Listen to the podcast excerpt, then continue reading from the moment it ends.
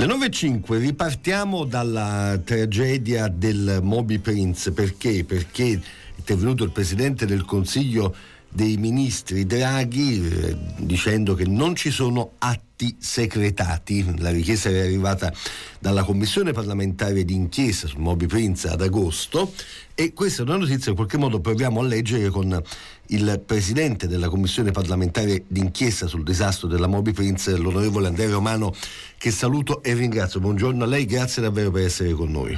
No, buongiorno a voi, grazie a voi per questa ospitalità e per l'occasione di parlare di nuovo della strage del Moby Prince. Come leggere questa notizia? Il Presidente Draghi, come dire, è stato di sostegno, ha detto bisogna fare luce, bisogna fare chiarezza, è una notizia importante, interessante quella che è venuta fuori in queste ore.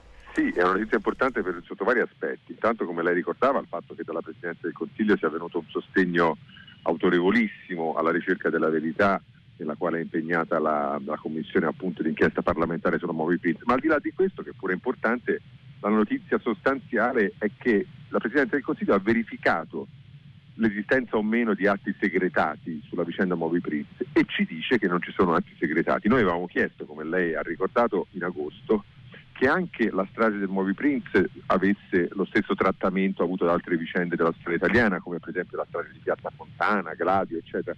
Tutte vicende sulle quali la Presidenza del Consiglio aveva tolto il segreto di Stato, aveva detto alle varie amministrazioni pubbliche: se ci sono documenti segretati si levi il segreto di Stato. Nel caso del Moby Prince abbiamo chiesto la stessa cosa. La verifica della Presidenza del Consiglio ci dice che non ci sono atti segretati, ovvero, per fortuna aggiungo io, nessuno ha mai chiesto in questi 30 anni che un atto pubblico su questo atto pubblico fosse posto il segreto di Stato. Cosa significa concretamente? Due cose: intanto che nessuno più si potrà nascondere dietro la cortina fumogena di un segreto di Stato che non c'è. Molte volte in questi anni abbiamo sentito dire però la verità non la possiamo raggiungere perché chissà quali segreti di Stato ci sono. Oggi sappiamo che se un documento viene chiesto, quel documento deve essere dato sia al Parlamento che alla magistratura.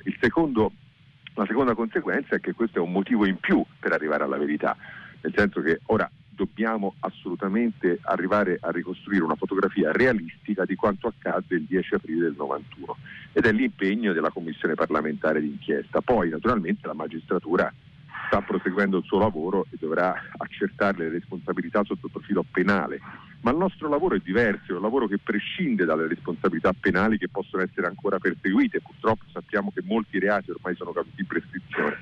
Il compito della commissione parlamentare è accertare la verità a prescindere dalle punizioni che verranno eventualmente comminate, perché l'Italia ha bisogno di sapere cosa accadde quella notte. Lo dobbiamo alla storia del nostro paese e alla memoria di quelle vittime. Come sta procedendo il vostro lavoro nel frattempo? Sta procedendo con grande impegno di tutti i commissari, che ringrazio ancora una volta, un impegno trasversale dal punto di vista politico.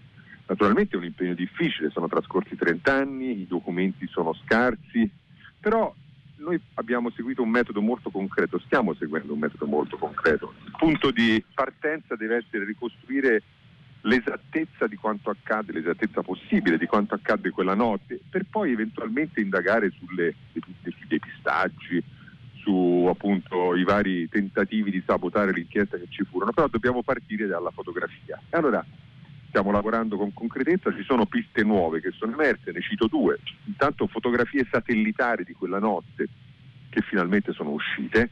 Per tanti anni ci avevano detto che non c'erano immagini satellitari, invece esistono, sono venute fuori dal servizio geologico statunitense. Pensate un po', il servizio geologico statunitense ha desecretato le immagini satellitari di quegli anni su tutto il pianeta, tra cui ci sono anche quelle relative alla Baia di Livorno in quella notte.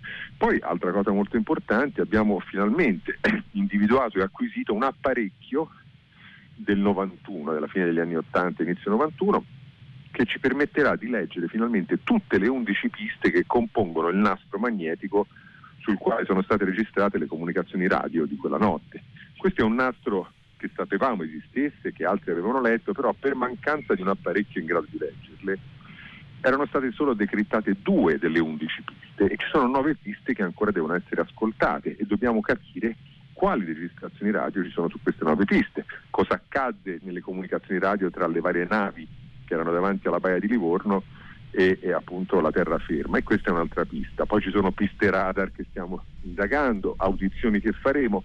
È un lavoro difficile, complicato, ma che certamente vede tutto il nostro impegno di parlamentari di questa commissione d'inchiesta. Infatti ci hai raccontato delle cose di straordinario interesse e ancora nuove, per cui davvero buon lavoro e grazie ancora per essere stato con noi, onorevole.